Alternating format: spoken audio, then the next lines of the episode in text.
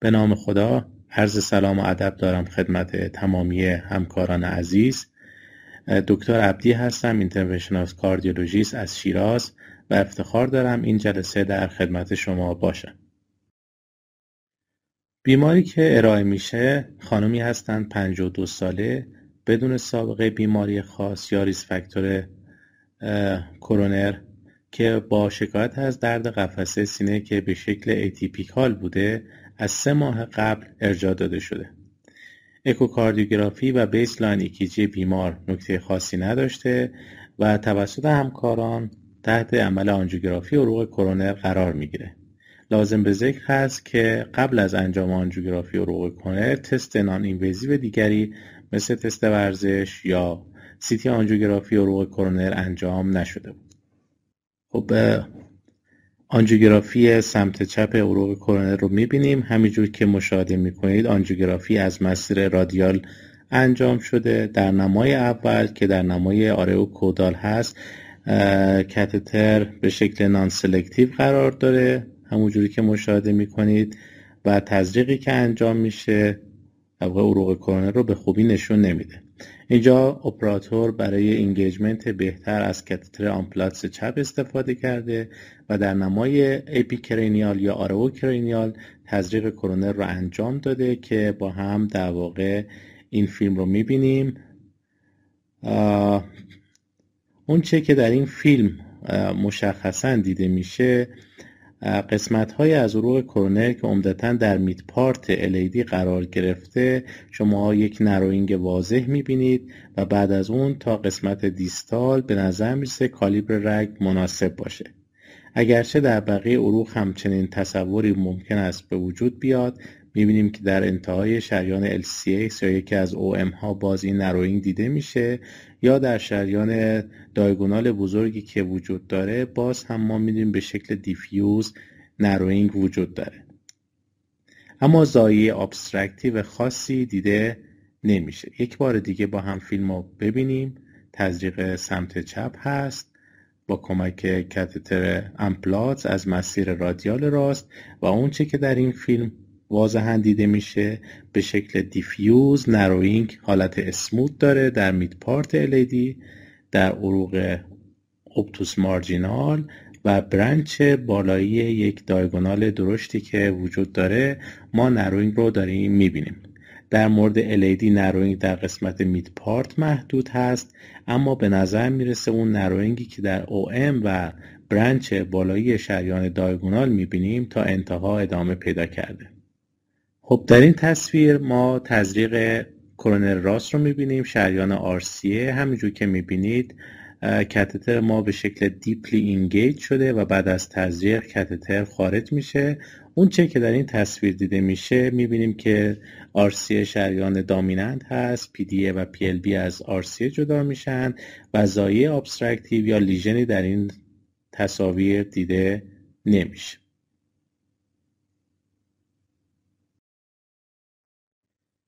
spontaneous coronary artery dissection یا اصطلاحا SCAD یک سندروم بالینی هست که در طی دو دهه اخیر خیلی مورد توجه قرار گرفته. قبل از این زمان عمده موارد SCAD ی که گزارش می‌شد نه به عنوان SCAD به عنوان coronary dissection در بیماران یا خانم های حامله گزارش می‌شد که در انتهای حاملگی یا early postpartum اتفاق حادث می‌شد. ولی خب با توجه به اینکه تعداد موارد آنژیوگرافی عروق کرونر در مریض‌های acute coronary syndrome افزایش پیدا کرده یا اینکه در واقع انجام CT آنژیوگرافی بیشتر شده و همزمان کارهای intracoronary imaging مثل IVUS و OCT هم انجام میشه آماری که برای SCAD گزارش میشه افزایش پیدا کرده و خب این منجر به شناخت بهتر بیماری اتیولوژی اون و درمان در واقع مناسبتری نسبت به دو دهه قبل شده. است در واقع یک dissection ی یا یک فاصله هست که بین intima و media ایجاد میشه و یک intramural hematoma اتفاق میافته. حالا این intramural hematoma ممکن است که به lumen اصلی وارد بشه یا این است که در واقع به lumen وارد نشه و به شکل مخفی یا concealed اتفاق بیفته. از نظر classification خب یه classification معروفی که وجود داره سه تا subgroup رو معرفی می‌کنه. در تایپ یک در واقع اون شکل typical ی است که معمولا ما انتظار داریم. یعنی چند تا در واقع radiolucent layer می‌بینیم که همون flap های dissection intima هست که پاره شدن و باعث ایجاد lumen های متعددی میشن. خب این شکلی است که ما همیشه انتظار داریم از coronary artery dissection ببینیم. البته این فرم فرم شایعی نیست. فرم شایعتر فرم شماره دو هست که در واقع ما یک diffuse narrowing رو در عروق حالا بسته به محلش LAD, RCA یا LCX می‌بینیم که در واقع این همون intramural hematoma یی هست که به lumen راه پیدا نکرده و خودش رو به شکل یک smooth diffuse narrowing نشون میده. این narrowing باید بیشتر از 20 میلیمتر طول داشته باشه. اگر این narrowing به distal رگ نرسه ما در واقع فرم دوی A رو خواهیم داشت و اگر narrowing تا distal رگ امتداد پیدا بکنه فرم دوی B رو خواهیم داشت. تایپ 3 زمانی هست که ما اون narrowing رو داشته باشیم اما اندازه اون کمتر از 20 میلیمتر باشه. که اینجا خیلی با ضایعات atherosclerosis ممکنه اشتباه بشه و افتراقش سخت باشه در مواقعی که ما تایپ 3 رو داشته باشیم. شایدترین تایپی که دیده میشه تایپ 2 یا همون concealed intramural hematoma هست که وجود داره. شاید دو سوم موارد رو شامل میشه. یک classification دیگری هم هست که من در اسلاید بعدی بهش اشاره می‌کنم. این classification ی که در واقع تایپ چهار رو هم اضافه کرده در بعضی از مطالعات اروپایی مورد استفاده قرار گرفته. بعضی از registry هایی که انجام شده از این در واقع classification استفاده کردن. که یک تایپ چهار هم اضافه شده که تایپ چهار در واقع زمانی هست که vessel بسته شده یا در واقع occlude شده. و این رو به عنوان تایپ چهار در نظر می‌گیرن به شکل کلی در مریض هایی که دچار SCAD میشن تا سی درصد سی و دو درصد موارد در واقع flow رگ مختل هست و TIMI flow ی صفر تا یک وجود داره. و در مابقی موارد یعنی تا 70 درصد موارد حالا flow یا مختل نشده یا اختلالی که در flow هست به شکل در واقع TIMI grade دو خواهد بود. ولی خب عمدتا در مطالعات یا بررسی که انجام میشه همون سه تایپ اصلی رو در نظر می‌گیرن و در مورد تایپ 4 هنوز اتفاق نظری وجود نداره. بعضی از مطالعات در واقع تایپ 4 رو هم لحاظ می‌کنن اما بعضی از مطالعات در واقع تایپ 4 درشون وجود نداره و همون سه تایپ اول رو در نظر می‌گیرن. خب به بیمار خودمون که برگردیم این نمای angiographic رو ببینیم. متوجه میشیم که در واقع اگه بخوایم بر اساس classification صحبت کنیم این بیمار می‌تونه کلاس دو دوی A باشه با توجه به اینکه ضایعه midpart LAD به قسمت انتها نرسیده. یا اگر فرض بر این باشه که شریان OM و diagonal هم درگیری دارن با توجه به اینکه در این دوتا شریان این narrowing تا distal ادامه پیدا کرده خب در subgroup دوی B قرار می‌گیره. علی‌ای‌حال این بیمار در واقع اگر به عنوان SCAD تلقی بشه تایپ دو SCAD رو بایستی براش در نظر بگیریم و درمانی که انجام میدیم بر اساس اون خواهد بود. چیزایی که مهم هست ما در مورد بیماران اسکد در نظر بگیریم حالا قبل از اینکه وارد پروسه درمان و منیجمنتش بشیم این هست که خب اسکت بیماری هست که عمدتا در خانم های جوان تا میان سال دیده میشه یعنی متوسط سن بیماران در رجیستری های مختلف 50 51 دو سال بوده که 90 درصد از مبتلایان هم خانم ها بودند و آقایون کمتر از 10 درصد موارد رو شامل می شدن. در یک گروه از بیماران اسکد که خانم های حامله هستند معمولا این تمایل به این وجود داره که عروق پروکسیمال درگیر بشن. یعنی شریان لفمن یا پروکسیمال عروق اصلی LED, RCA و LCX درگیر باشند و این خب یه مقدار متفاوت هست با گروه دیگر در بقیه بیماران اسکت که حالا عمدتا در قسمت های میانی زایه دیده میشه.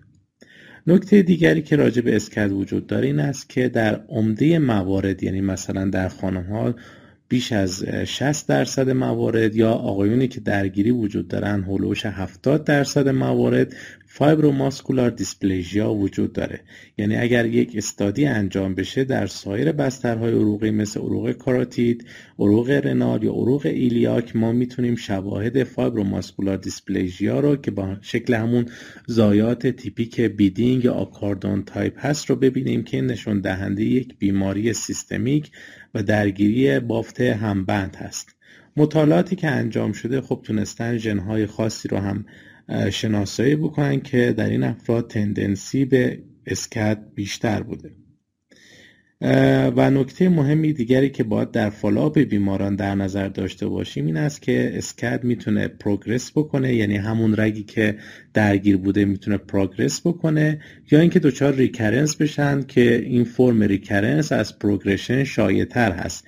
یعنی در یک territory دیگری ما در واقع مواجه باشیم با یک event جدید به شکل SCAD که تا 15 درصد از موارد بیماران ممکن در follow-up شون دچار SCAD در عروق دیگری هم بشن که این خیلی مهم هست که ما مریض ها رو در follow-up داشته باشیم و از نظر در واقع presentation مجدد در نظر بگیریم و توی follow-up تحت نظر باشند. اما راجع به progression یعنی اینکه ما یک مریضی رو که داریم مثلا SCAD هست و این SCAD ش تشدید میشه. یعنی در فاز اول که تشخیص داده میشه مریض stable هست اما در course بیماری ممکنه SCAD progress بکنه به شکل به سمت distal یا به شکل در واقع به سمت proximal یا به فرم obstructive در بیاد و مریض رو symptomatic بکنه. به همین خاطر هست که ما بیماران SCAD رو به شکل معمول بایستی نسبت به سایر گروه از بیماران ACS مدت زمان بیشتری در بیمارستان نگه داریم و تحت observation قرار بدیم. نکته دیگری که اینجا خیلی لازم هست بهش اشاره بشه این هست که بیمارانی که SCAD دارن تمایل به iatrogenic catheter associated dissection درشون بیشتر هست. ما می‌دونیم که در حین procedure آنجیوگرافی خب ممکنه به خاطر ضربه catheter یک dissection در عروق کرونر اتفاق بیفته که این معمولا در کمتر از دو دهم درصد موارد report شده. اما در بیمارانی که دچار SCAD می هستند این شانس ابتلا به catheter associated dissection به مراتب بیشتر هست و توی registry های مختلف بین 1.5 درصد تا 3.5 درصد گزارش شده. یعنی به شکل متوسط ده برابر این tendency بیشتر برای catheter associated dissection وجود داره.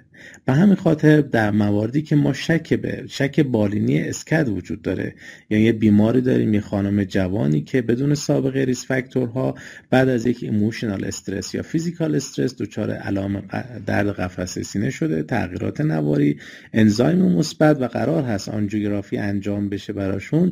با توجه به اینکه SCAD رو باید در نظر بگیریم باید خیلی مراقب باشیم در انتخاب catheter و catheter manipulation تا شانس spontaneous در واقع dissection یا catheter associated dissection رو بیشتر نکنیم. مثلا در بیماری که ما داشتیم خب استفاده از catheter Amplatz شانس dissection ش نسبت به catheter Judkins خیلی بالاتر هست و اون خیلی در واقع بایستی موقع می‌خوایم اینو استفاده کنیم محتاط باشیم. یا در تزریق سمت راست که انجام شده catheter به شکل deeply engage شده و این خودش شانس catheter associated dissection رو زیاد می‌کنه. و نکته دیگری که حالا قبل از ورود به درمان ما خدمت شما عرض کنم این است که شانس dissection در اون dissection ناشی از catheter در مسیر radial دو تا سه برابر بیشتر از مسیر femoral هست. علت همین است که manipulation catheter و کنترلی که روی catheter وجود داره در مسیر radial این مقدار سختتر هست نسبت به زمانی که ما از مسیر femoral میریم. این توصیه میشه برای افراد که اگر که شک بالینی به SCAD وجود داره ترجیحاً از مسیر femoral استفاده کنن یا اگر از مسیر radial استفاده می‌کنن باید experience کافی برای این کار داشته باشن و از catheter های استفاده بکنن که با حداقل manipulation بتونن آنجیوگرافی رو انجام بدن و از ایجاد تروما به دیوار رگ جلوگیری بشه. چون خودش می‌تونه باعث یک dissection و یک در واقع catastrophic event بشه.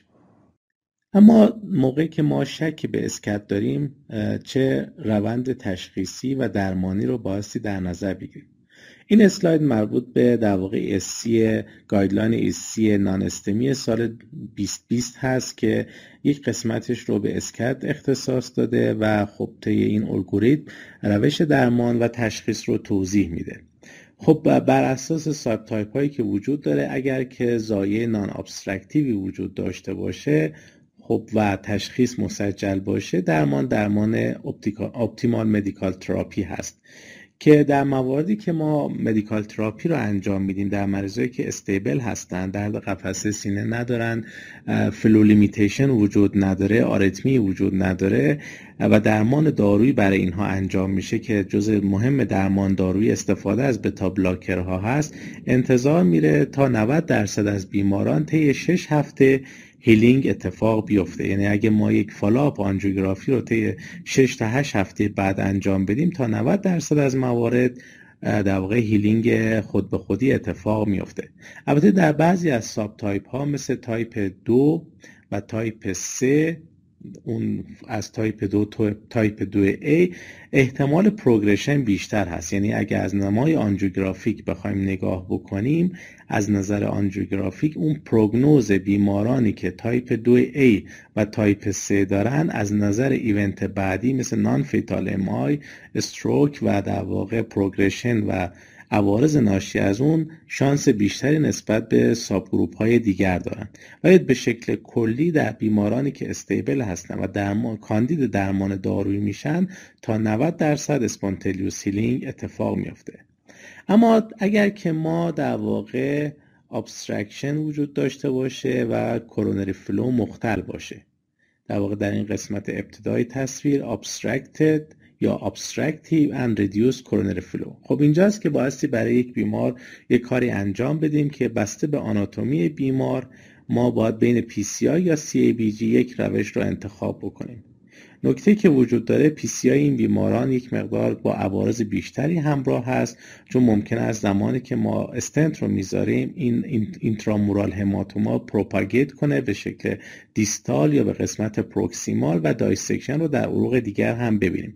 بنابراین توصیه میشه قبل از اینکه stent deploy بشه حتما این flap در مواردی که تایپ دو و سه هستن توسط cutting balloon در واقع پاره بشه تا hematom تخلیه بشه و بعد بشه استنت رو گذاشت که معمولا هم استنت رو بایستی با فشار nominal اونجا گذاشت و از ترومای رگ جلوگیری کرد. و یک مشکلی که ممکنه ایجاد بشه در follow-up معمولا شانس malapposition به خاطر استفاده از استنت هایی که کوچکتر هستند در این بیماران بیشتر هست که استفاده از intravascular imaging study ها مثل IVUS و OCT می‌تونه این شانس رو کمتر بکنه. اما در مواردی که ما ضایعه obstructive وجود داره یعنی ضایعه بالای 60 70 درصد هست اما کرونری فلو مختل نشده میشه برای confirm شدن تشخیص از IVUS و OCT استفاده بکنیم که اون فرم typic رو حالا به شکل intramural hematom یا به شکل در واقع multilayer lumen ببینیم و تشخیص افتراقی دیگری که صحبت شد مثل در واقع myocardial bridge رو هم اینجا می‌تونیم به خوبی در واقع افتراق بدیم و کنار بذاریم. اگر این افراد در واقع flow برقرار باشه به رغم اینکه ضایعه obstructive هست اگر فرد asymptomatic باشه یعنی chest pain نداشته باشه آریتمی نداشته باشه hemodynamic stable ی هم داشته باشه مثل گروه در واقع قبلی که non-obstructive بودن candid درمان دارویی میشن و بعد بایستی اینها رو follow کرد. follow-up این بیماران به این صورت است. در گروهی که در واقع ما مداخله انجام ندادیم بر اساس اینکه آیا high-risk anatomy وجود داره یا نداره می‌تونیم روش درمانی رو و follow-up رو در نظر بگیریم. در گروهی که high-risk anatomy وجود نداره مثل کسایی که درگیری left main یا proximal عروق نیست می‌تونیم از conventional آنژیوگرافی یا coronary CT آنژیوگرافی استفاده کنیم.